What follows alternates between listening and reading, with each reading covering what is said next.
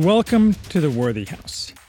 I am Charles Haywood, the maximum leader of the Worthy House, and I am here to give you back your future. At the Worthy House, we offer reality focused writings on a variety of topics, often on history, politics, and, in general, on human flourishing in the coming post liberal West. Written versions of all Worthy House writings are available at our main site, theworthyhouse.com, on the fragility of the current regime. You are the good guy in a Western movie showdown. You stand in the dusty street, facing your opponent, a black clad gunslinger with a fearsome reputation. You have seen signs he's lost his touch. He drinks too much, and sometimes his hands shake and his eyes turn cloudy. But you also know that he's killed dozens of men. As your hand slides toward your gun, because it must, you wonder which man do I face? The competent killer or the hollow shell? We on the right, and more broadly all Americans based in reality, ask ourselves this question as we square off against our increasingly vicious and unhinged rulers, aptly collectively called simply the regime. I believe that the regime is a paper tiger, long past its expiration date and waiting only for the inevitable crisis, followed by fracture, that will destroy its power and thereupon a replacement system of governance will rise. Yet we must avoid wish projection, and a paper tiger cannot be proven paper until it folds or burns. There is a strong element of scrying in any prediction about the political future, containing a vague feeling of imposture. Nonetheless, I will justify my position, and I will make a specific near term prediction that can be falsified so that I will thereby bear some prophecy risk. What do we mean by strength and weakness in this context? We can all agree that the regime is currently able to inflict damage on its enemies, at least some of the time, if it puts enough effort into it. This, of itself, does not at all show strength. Certainly, if you are an elderly woman terrorized by the so called Department of Justice for praying at an abortion mill it feels like the regime is strong. She has no recourse and no possibility of fighting back. Actual strength, however, is the ability to withstand a crisis, not the ability to flog the powerless. And the real opposite of strength in a regime is not weakness, absence of power, as such. It is fragility, which, when tested, reveals weakness not otherwise apparent.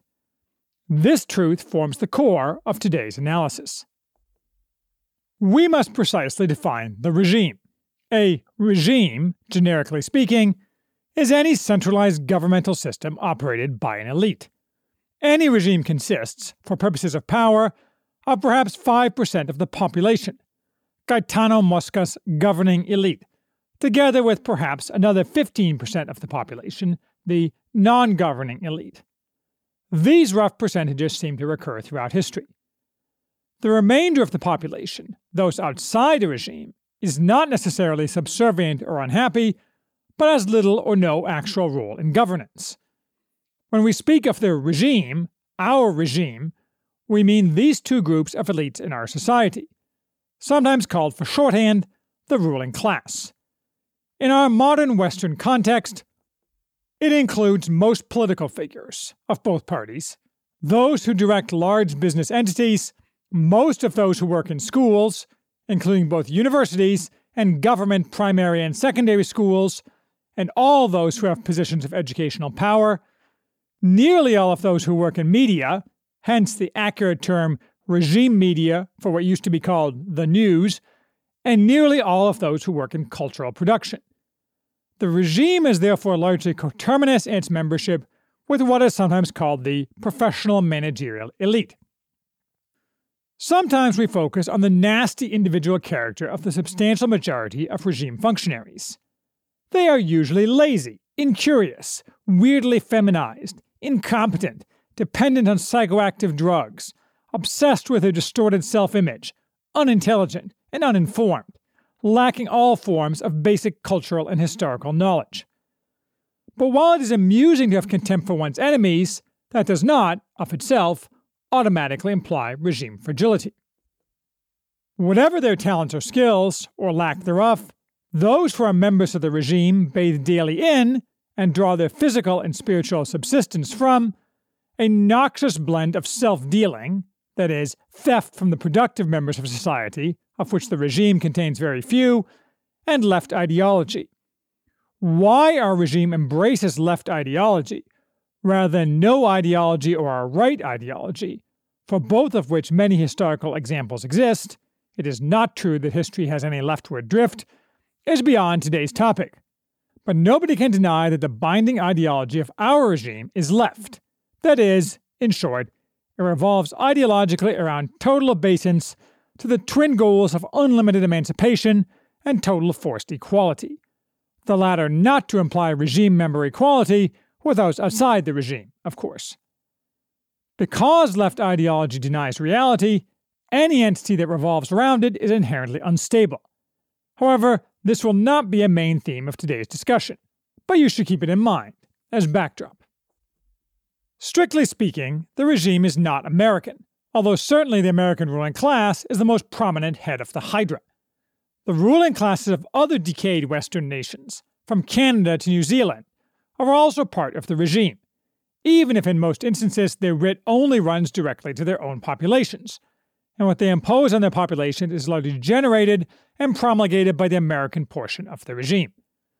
This transnational component led to the term global homo being coined for the regime's ideology, sometimes said to be a contraction of global homogenization, but very deliberately also referring to the forced international worship of sexual perversion that is a key element, perhaps the key element, of the regime's left ideology. And while the regime has many bodies, national and transnational, that set policy initiatives while ruling particular beliefs and practices heretical or orthodox, there is no centralized decision making body that can be decapitated.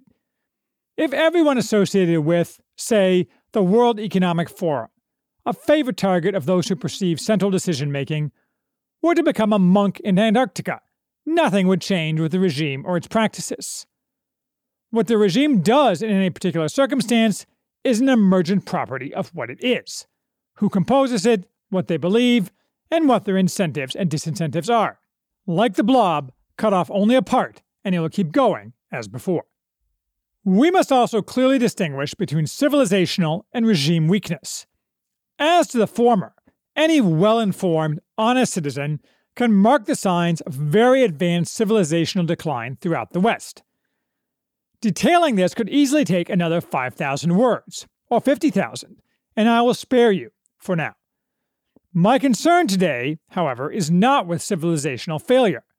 Certainly, if the regime disappeared tonight, our civilization would still face enormous difficulties, not all of which the regime is directly responsible for.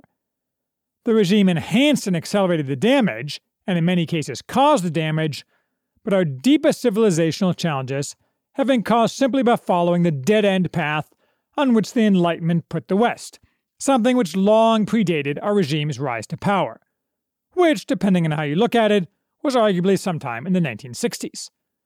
The regime, to be sure, makes it impossible to even place one foot on the path back to regaining our future. But civilizational decline can coexist with regime strength, and is the latter that is our concern today. Finally, before we begin discussing specifics, I note that although I am writing this piece to prove something, the burden of proof should really be on those who claim that the regime is strong. This is because, looking backward through history, nearly every regime, and every regime that is living off the seed corn of successful predecessors, seems strong, despite whatever myriad problems and challenges it is facing, right up until it doesn't. The best Western intelligence rated the Soviet Union as extremely strong in the late 1980s. It did not appear likely that Tsar would fall in 1917. Louis XVI did not spend his days fearing for his throne. Yet, in all cases, the end came suddenly. That people tend to think the reverse is not really surprising. All of us have normalcy bias, and quite rightly fear, probably not enough, massive political changes. Who can really imagine an America that does not wear the face of America? Still, objectively, we know for a certainty that the regime will fall, because every regime ever has fallen, to be replaced by something different. It is only a question of when, and whether that is imminent, which can only be accurately told in hindsight, because the precipitating crisis can never be predicted. Down to business. Of those writing on the right, or if not right, those outside regime media, the majority, it seems, take the position, though with variations, that the regime is strong and stable, and apparent weaknesses and instabilities are either overblown or irrelevant. I should note at the outset that there are exceptions. A recent speech by David Azerrad is a good example of someone who thinks more like me. I should also note that most of the people whose position I'm going to critique today I regard as allies and friends. I think it most useful to list out and individually address each variant of this position.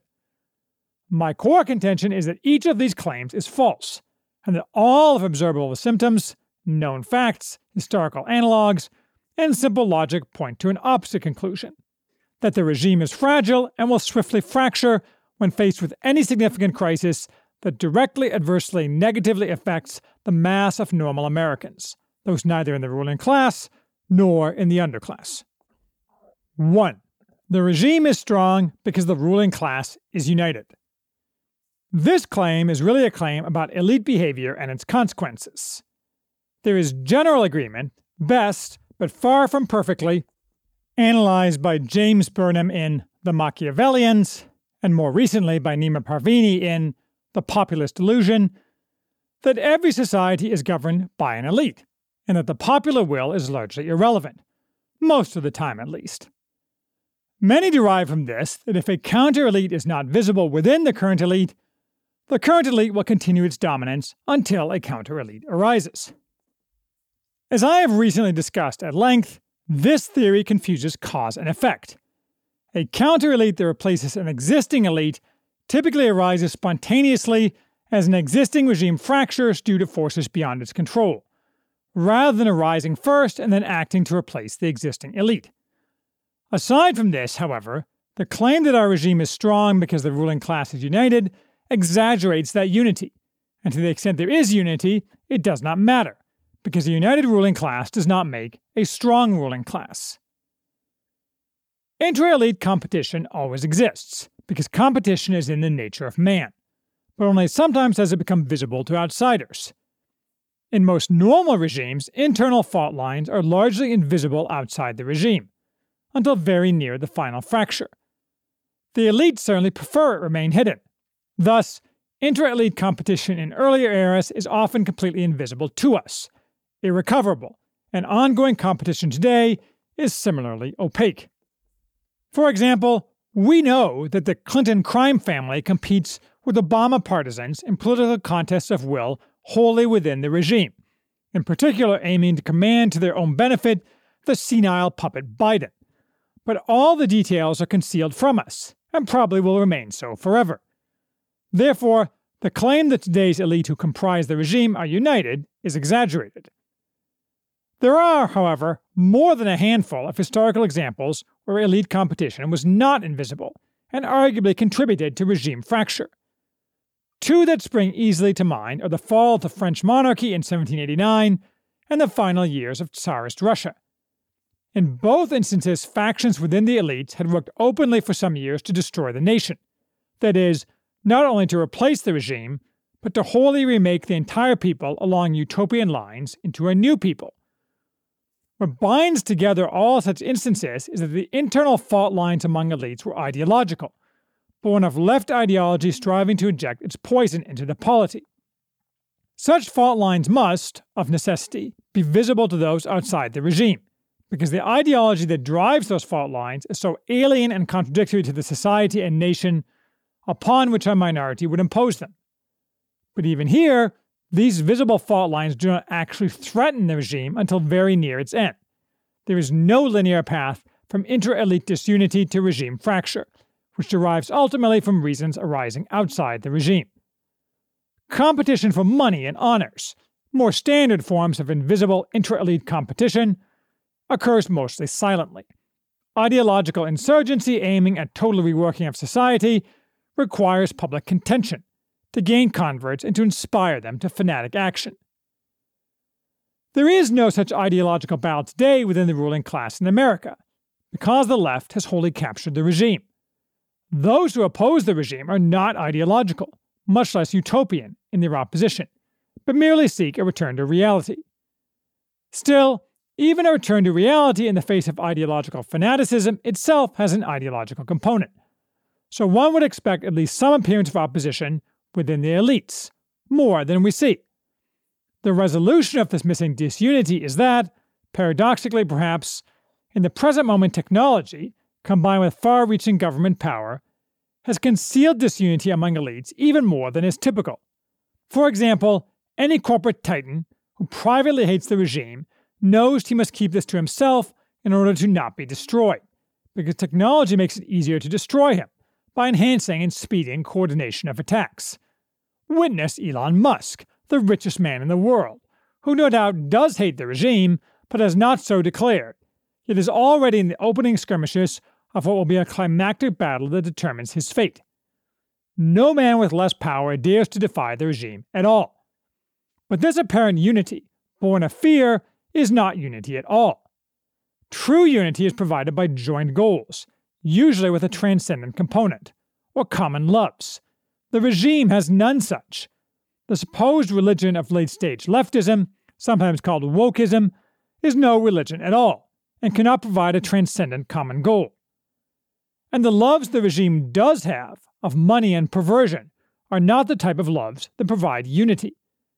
Any unity within the regime is therefore in part a mirage and always without deep roots. Yet, I will grant that it probably is true in daily practice that our regime is fairly united at this moment. This unity is the result of decades of left indoctrination, which creates a weak form of transcendence, and the regime's joint looting of the rest of America for their own economic benefit through collectively beneficial practices such as exporting American jobs and importing tens of millions of alien and destructive immigrants. It is no coincidence that inequality has skyrocketed in the years the regime has been coalescing. The real wages have stagnated for most Americans, and that the regime aids and abets more than 100,000 Americans dying of drug overdoses every year. That these practices, and many others, continue against the wishes of the vast majority of Americans is, in fact, evidence of a non trivial amount of regime unity. But such unity, whatever its exact degree, proves little. We should never forget that communist elites were united too, until, one day, they weren't. Moreover, unity is worthless unless it can be used to accomplish ends. The unity of lemmings does not show strength, but weakness. Practically everything the purportedly unified regime does is incompetent, not far off the behavior of lemmings. Some deny this. Niccolo Soldo, who uses the term Turbo America to describe the allegedly ascendant regime, claims that Turbo America is, foolishly and hubristically in his view, simultaneously executing long range and far seeing plans to stifle both China and Russia, while continuing its ongoing schemes to dominate Europe. But this claim is actually a set of post hoc rationalizations for the flailings of the regime. What makes this plain is that any regime plan that is an authentic plan, that is, one announced ahead of time with goals, metrics, and timetables, is always an abject failure. For example, a few weeks back, it was revealed by regime media, because it could no longer be hidden, to nobody's real surprise, that in California's high speed rail project, a highly publicized pet project of our elites, estimated costs had grown from 33 billion to hundreds of billions, if it could even be done at all, which it can't. The funniest fact was that the French company SNCF, a major global operator of high speed rail, fled the project due to American elite political disunity, to instead operate in an area they found much more stable North Africa. I have racked my brain and cannot think of any announced regime plan in the past 20 years or more that has actually been executed successfully. Such planning failures are true even of what should be a regime strong suit, which requires little competence, is tolerant of gross error, and garners high returns on investment political terror. Yet even this has been a bust. Most notably, the net effect of the witch hunt that has followed the electoral justice protest is highly negative to the regime, though certainly very damaging to many individual American men and women, whose numerous persecutors will, I hope, someday soon be called to account. And despite years in which to lay their plans and to act, access to hundreds of millions of dollars of resources usable both within the law and with impunity outside the law benefit from billions of dollars of propaganda and being driven by a fanatic and existential need, the regime has shown itself completely unable to take any action to directly destroy Donald Trump that is not completely clownish and ineffectual. It makes no sense to admit that while all actual, declared plans of the regime are slapdash failures, which would be hilarious if they were not so destructive, other happenings with some connection to the regime, which are not declared plans but which appear to benefit the regime, are wholly in the shadows for some reason. To believe this is an attempt to retcon reality, to take what has happened as the result of a multitude of factors, what was once simply called history, and to view it as the deliberate result of an unseen plan by unseen planners. Although I am a Soldo admirer, his claims are all fantasy. The regime has no coherent plan with respect to any of Russia, China, or Europe, and with respect to China or Europe, not even any coherent desires. Reinforcing this conclusion is that Soldo identifies no actual individuals running this supposed Turbo America. He speaks instead of nameless policy planners who slickly and seamlessly aim to cement American rule. Nor could he, because they do not exist. Everything American can be said to do is reactive, like a headless chicken, and driven by a chaotic combination of short term greed and ideology on autopilot, not strategic foresight. So, for example, our regime wants to destroy Russia because its existence gives the lie to the supposed inevitable triumph of totalitarian global homo.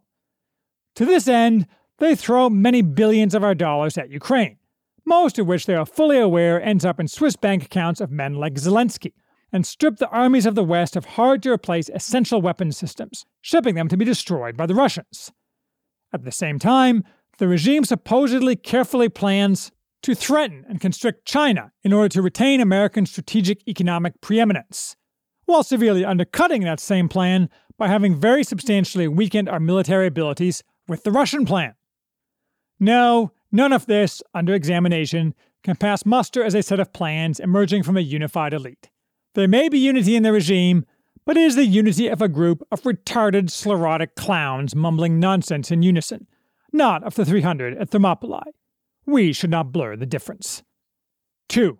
The regime is strong behind the curtain, even though fools and nonentities are its frontmen. This claim, although related to the first claim, focuses more on named individuals who are connected to the regime. In a sense, is directed at answering my last point above. Such a claim was recently made by the pseudonymous Astral, responding to statements I made in my discussion with Auron MacIntyre. In his reading, what all agree is insanity, such as the disgusting tranny who is recently cavorting with President Biden, is read as merely virtue signaling to a left base, of no real substance, and saying nothing about regime fragility. You could abstract this claim as saying the non governing elite is more driven by ideology than the governing elite. In Astral's view, as I perceive it, we intend to have a discussion for public consumption on these topics the positions of real power are in fact held by competent, less ideological people. Thus, Biden's ludicrous press secretary, while very visibly wildly incompetent and stupid, has no power, nor does the cipher head of HHS, while the secretaries of state and treasury are competent and spend their days executing regime plans. This ignores that all high positions in the regime do, in fact, have real power, including press secretary and head of HHS, the former sets messaging for the entire regime, and if incompetently done, as it is, the entire regime suffers and has to spend vast resources repairing the damage. The latter controls a $2 trillion budget. If that does not offer a path to exercise power, nothing does. To suggest that the regime does not suffer because it puts fools in charge is pretty clearly inaccurate. Astral's analysis also overstates the competence of the regime members who are not obvious total jokes. I doubt very much if Antony Blinken or Janet Yellen is actually competent. Almost certainly they are both much less intelligent than, say, me. And they are not all that important in terms of their real power, no more important than the press secretary or the head of HHS. Neither can set the agenda for the regime or make or execute plans. All they do is talk, and at least in Yellen's case, corruptly line her pockets by accepting what are in effect bribes for speaking engagements. Tellingly, Astral doesn't mention the Secretary of Defense, Lloyd Austin, a submoron cretin, yet a man in charge of what is, on paper, the most important formal organization in the regime. Don't take my word for it. Take a look at Biden's entire cabinet, and you tell me without laughing that you think any of these people are competent, in the sense you would trust any of them as a middle manager at a company you owned, or even to clean your toilets adequately. A possible response that these people are just figureheads, and the real power, the competent people, are elsewhere. That's not figureheads all the way down, because somewhere invisible, competent people exist within the regime. You might be right. That claim, being nonspecific, is hard to disprove. It is, however, Gnostic to say always that the real power is somewhere else, and only the initiates can tell you where. More likely, there is just no there there. Certainly, there is a deep state, but that's just another term for the regime, or the executive wing of the regime. And to be sure, they do manage sometimes to execute their intentions, though always grossly inefficiently. After all, they're currently bleeding America to support the Ukrainian elites in the Russo Ukrainian war, and that is not nothing. They also manage to sometimes stir up astroturf trouble in places as diverse as Hungary and Iran. However, my claim is not that the deep state does not exist, or that it can never accomplish any tasks to advance its end. My claim is that all this is coming to an end, because what we see is more akin to the twitching of an animal shot through the head than coherent action of the regime's nervous system. Astral offers the lockdowns and forced vaccinations that accompanied the Wuhan plague as an example of regime strength. As I keep saying, to be weak is not to be completely unable, but to lack coherency and to be fragile, unable to withstand a crisis. And no doubt many of us were forced to dance to the regime's tune with respect to the plague. But public conformance to regime dictates during the plague was not nearly as universal as some seem to think. In many areas, there was minimal compliance with those dictates, in most of America, geographically speaking. Regime censorship and blanketing propaganda hid much of this, but that only makes noncompliance stronger evidence of regime inability. Moreover, most of the regime reactions to the Wuhan plague were not centrally and coherently imposed, part of some regime plan being executed, but ever changing and often contradictory demands, the result of group hysteria by feminized decision makers exalting the false god of safety at all costs. All this is a sign of fragility, not strength, as tedious as it was for those outside the regime. 3. The regime is strong because liberal democracy, its supposed political philosophy, faces no coherent or viable alternatives. We can call this the end of history argument. The precise claim varies somewhat, but in essence contends that Western societies, despite any minor surface problems and challenges they may evidence, have discovered a winning recipe in liberal democracy. Alternative existing regimes, usually the Chinese and Russians are offered as the possible alternatives, are far inferior and no real challenge. So we are the default hegemon, and the rest of the world is going to become more like America, forever and ever. Every part of this idea is fatuous, as shown by that it is only ever offered as a conclusion, never with any substantive reasoning. Most often, at least in my Twitter feed, by the annoying Richard Hanania, who purports to be right, but only ever offer shallow analysis with the sole aim of discouraging the right. Naturally, any present competitors discussed are gruesomely caricatured to the point of total falsification of reality, and all other alternatives, both historical and prospective, are totally ignored. This claim just doesn't deserve any response. It is mere puerile wish casting. And if wishes were horses, beggars would ride. It is also telling that those who praise liberal democracy are never willing to recognize that what did characterize liberal democracy open discussion, checks and balances, constitutionalism, and an actual role for the masses in deciding who rules has now completely disappeared. And what they worship as liberal democracy is merely left authoritarianism wearing liberal democracy as a skin suit. The average person in the West is, overall, much less free than if he had lived under the later stages of communism in Eastern Europe, or under nearly any right authoritarian regime of the last century. But this is taking us afield from my main point, which again is that the claim that the present social and political system of the West is triumphant because it is the best is offensively stupid. 4.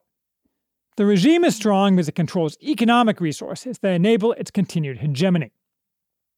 Sometimes the claim of economic strength revolves around regime control of global finance, and sometimes around the production of actual goods and services. As to the former, we are informed that the United States dollar is still the global reserve currency, and that the dollar has remained strong, which is said to mean the regime must be strong. But the dollar is strong only because it is regarded as the least bad alternative among hard currencies.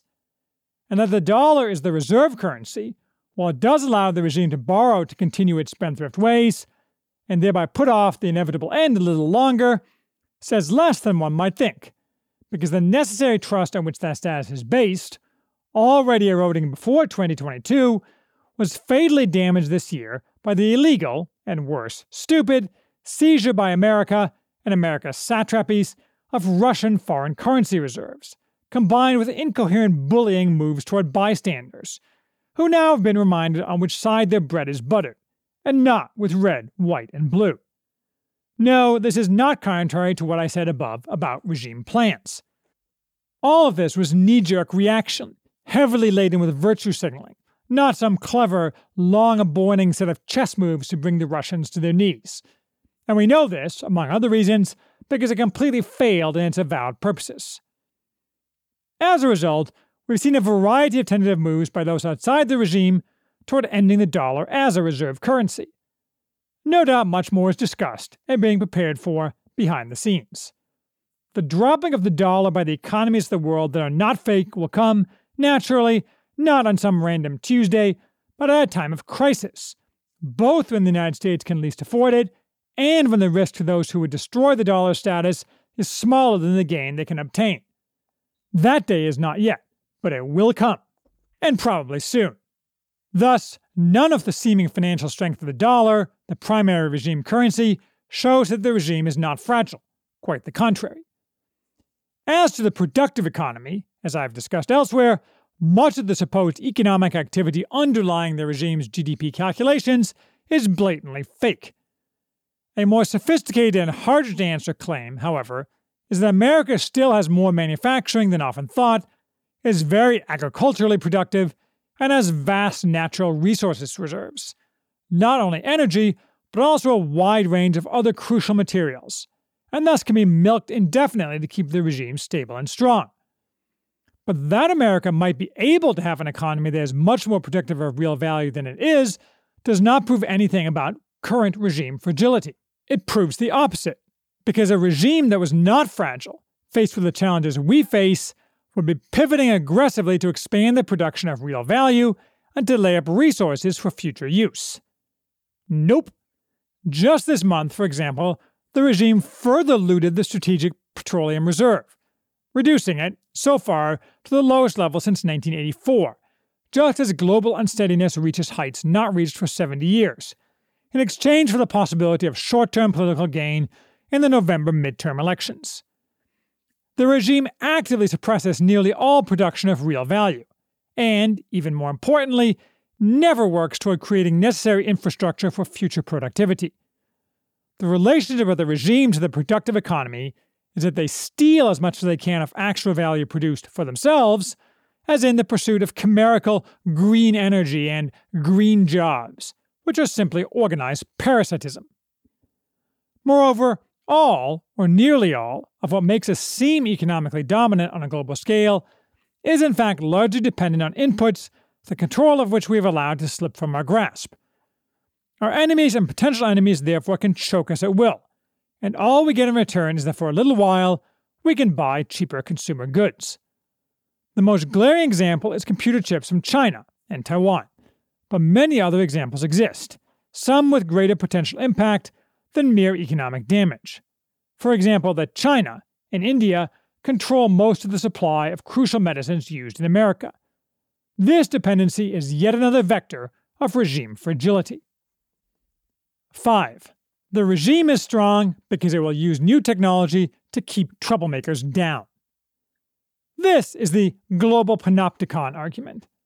We are told that some unspecified combination of digital information vacuuming, data processing, and artificial intelligence will allow the government to monitor all citizens for any kind of oppositional or otherwise undesirable behavior, and to take action against troublemakers, actual or potential. Often dark mutterings are heard about social credit and face recognition, or Palantir and similar corporate entities cooperating with the regime, and how the imminent arrival of strong AI or quantum computing will hand the regime eternal power. Not heard are admissions that every technological breakthrough we've been promised for 30 years, from virtual reality to fusion to autonomous cars, has always been a lie, and that neither actual artificial intelligence nor usable quantum computing is ever going to arrive. And most likely we have passed the peak of technological accomplishment and are now moving backward. In fact, I suspect that the real major impact of technology is that it allows troublemakers to communicate and coordinate much more securely and efficiently than they used to, something that may bear fruit in the near future. We will see. Moreover, the regime lacks the resources and competence to execute any such plan on any scale, whatever technology may be available. For example, America's secret police, our Stasi, the Federal Bureau of Investigation, is already at the maximum extension of their powers, between simple diminishing returns to inputs and institutionalized incompetence resulting from left ideology what I call the Yas Queen Shaniqua problem. The regime can't do much more to oppress the people, short of military action, of which more below. And technology isn't going to make more possible. Oh, sure, they can terrorize individuals, but this is small beans, except for those individuals. We know that technology isn't going to enhance or expand the powers of our Stasi because all the nightmare science fiction scenarios we are peddled always rely on some technology that does not exist and are set in the future. In the present, our secret police still spend their days entrapping poor stupid suckers the old fashioned way, as in the recent creation of a fake plot against the loathsome Michigan governor, where most of the plotters were federal agents and informants, and the rest were regular, not very smart Joes led around by the nose to create propaganda for the regime. But I hear someone say, what about China? Blah. I am quite sure that the actual ability and impact of China's supposed panopticon is greatly exaggerated, to the delight and benefit of the party. But even if not, America is not China, and never will be, so what has been done in China can't happen here. As with the Wuhan plague, a very healthy percentage of Americans simply won't comply beyond a certain point. The same is not necessarily true in other countries under the regime, such as New Zealand, but it is America that sets the tone. And we know this is important because of the desperate, ineffective efforts of the regime to conceal noncompliance of the populace with their plague dictates. Yes, PayPal can cut off use of its services and steal money from those who counter left dictates, and that's annoying. But it's not an existential problem, except in the sense the left control of our nation is an existential problem, and both problems have the same solution. No doubt technology has extremely significant implications for how we are ruled, and by whom we are ruled. For thoughts on this, you cannot do better than read James Poulos' recent Human Forever. But fear of a digital panopticon driving regime power is driven almost entirely by the movies we've seen, from Blade Runner to Enemy of the State, not by real life. The panopticon will never arrive. 6. The regime is strong because America is militarily strong relative to all other nations in the world. That is, the regime has hard power. This claim, at first glance, actually seems to be less obviously wrong than some of the other claims I analyze above. We certainly have a large military, at least as measured by dollars spent on weapons systems. Even if many of those systems are of dubious value and likely negative return on investment, such as the absurdly expensive F 35 fighter, which doesn't seem to work too well, even when not being crashed by female pilots. But what we don't have is a large number of men who can actually fight, and we have no experience at all in fighting a peer adversary. We actually have far fewer weapon systems than we used to, and not only because we keep giving them away. Moreover, whether we like to hear it or not, and even if we blame the politicians rather than the military, we were defeated in Afghanistan and Iraq, if achieving none of our goals and being hustled from the country is the definition of defeat. And we look likely to be defeated in our proxy war in Ukraine as well, although that may take a turn to a non proxy war, which would provide a definitive answer to this question. If we examine our military on a more granular level, the tea leaves give an uncertain answer. Women, gender dysphoria acts, and general reduction of standards in the military, combined with political purges and the insertion of commissars at all levels, certainly appear to hugely weaken our forces. But perhaps there are other currents too, and maybe our military could actually fight a successful war against a nation state peer.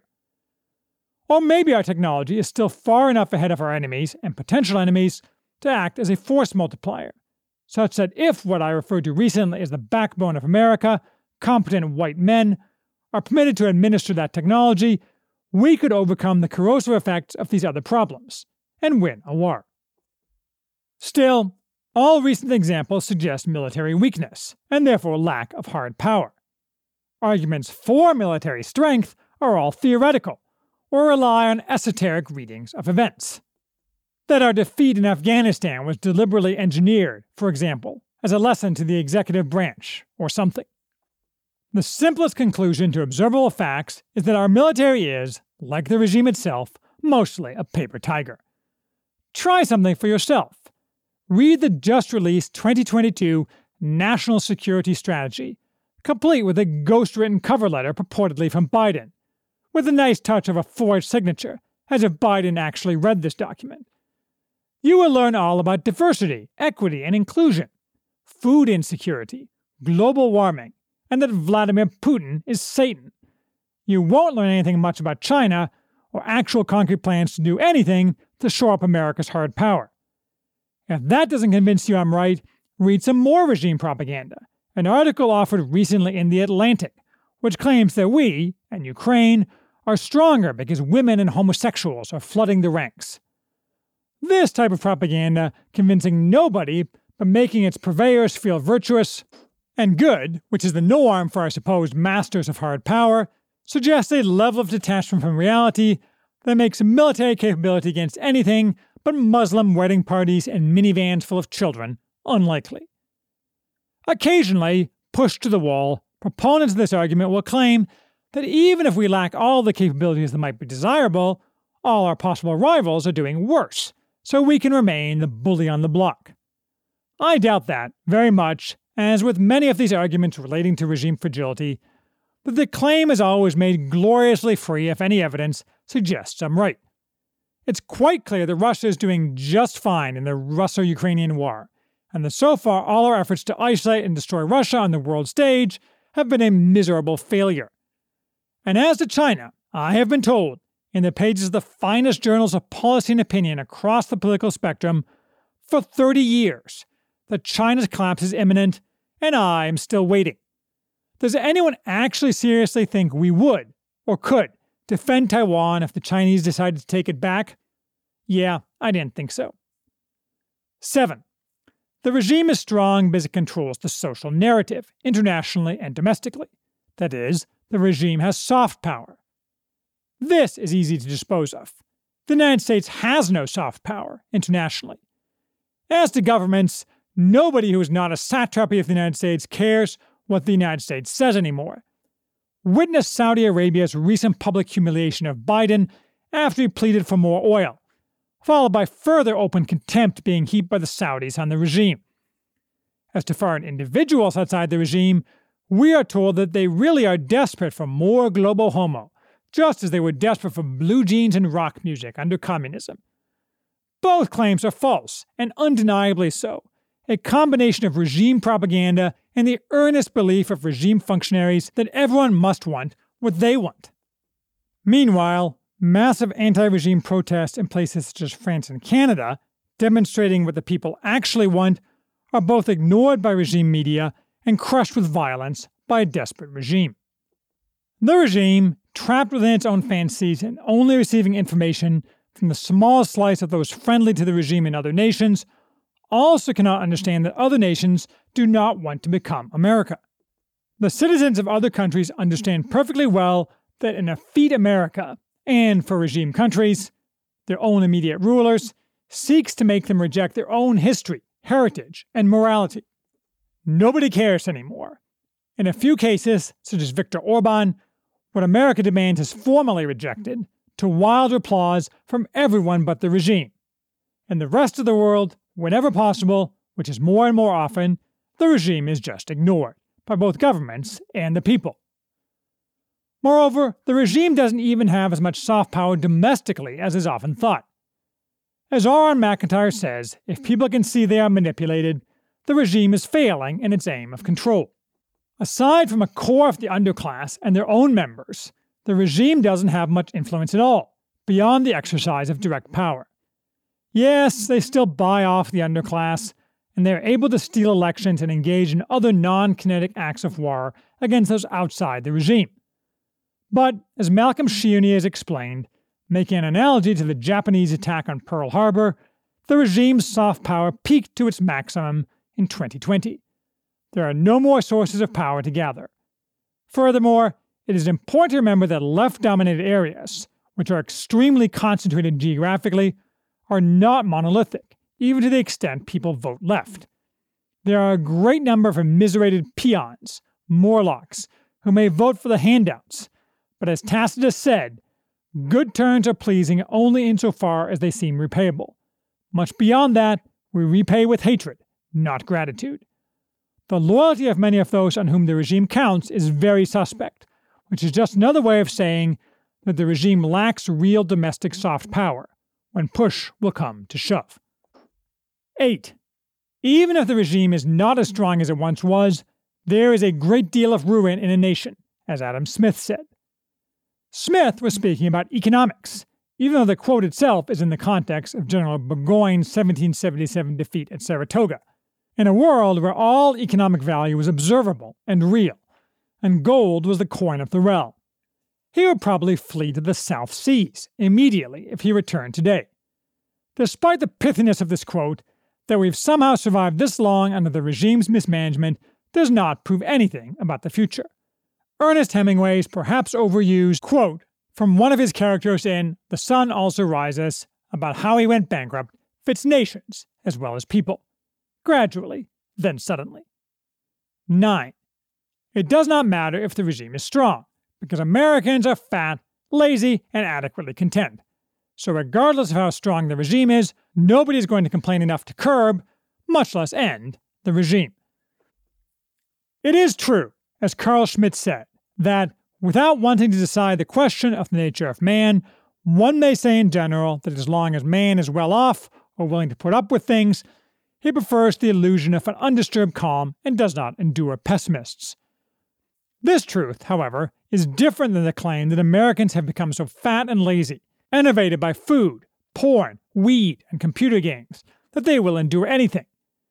It is impossible to prove, and perhaps undercut by the fairly passive performance of many Westerners under the bizarre theatric tyranny of the regime during the Wuhan plague, but I'm quite sure that enough Americans are neither too fat nor too lazy to accomplish the overthrow of the regime if they believe they can thereby change their circumstances in a way that matters to them.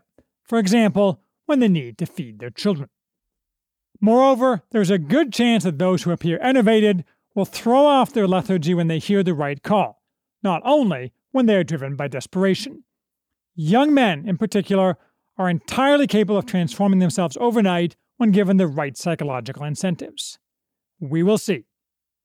That's it, then a definitive response to every claim of regime strength.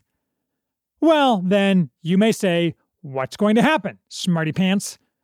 The people tend to demand, or at least like, prognostication. and if I'm right, I can dine out on my prophecy for a good long time. On the other hand, it is also true that a great deal about the regime is, quite literally, unprecedented, as Michael Anton outlined in a recent brilliant piece of the same name, which makes prediction even harder than usual. One key insight around which the future evolves is that only for a resilient system is fracture not a step function. Fragility results in a failure cascade when the crisis comes. Of this, there can be no doubt, even if you disagree with my claims that the regime is fragile. But as with the stock market's random walk, when that cascade will occur cannot be predicted by events that precede it. That does not mean, however, it is not imminent.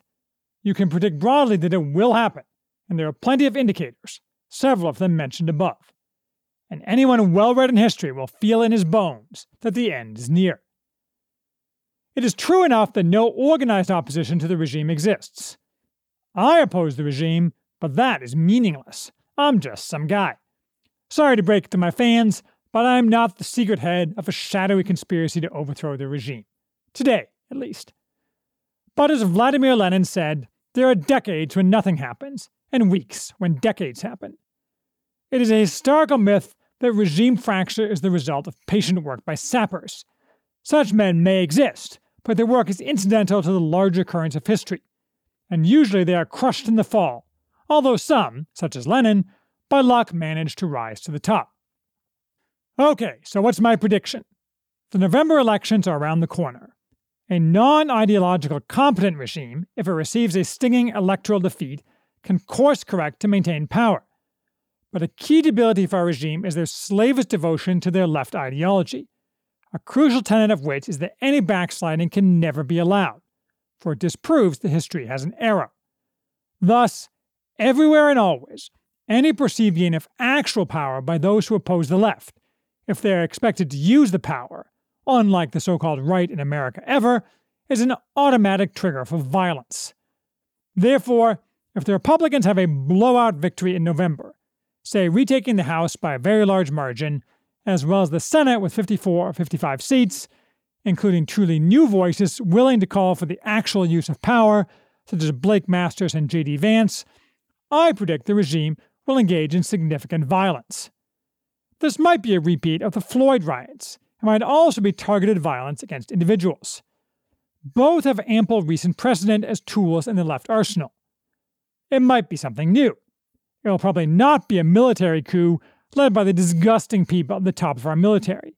That will be reserved for Donald Trump or Ron DeSantis' victory in 2024, and was dry run in 2020. Such violence itself would not prove regime fragility, though it would prove that violence by the left is inevitable. But I also predict that such violence will indeed reveal great fragility in ways that are difficult to predict, but might include pushback from normal Americans, revealing a regime incapable of then responding in an effective manner. If, on the other hand, we see no such signs of fragility, I will admit, perhaps not that I am wrong about fragility, but that I have overestimated its degree.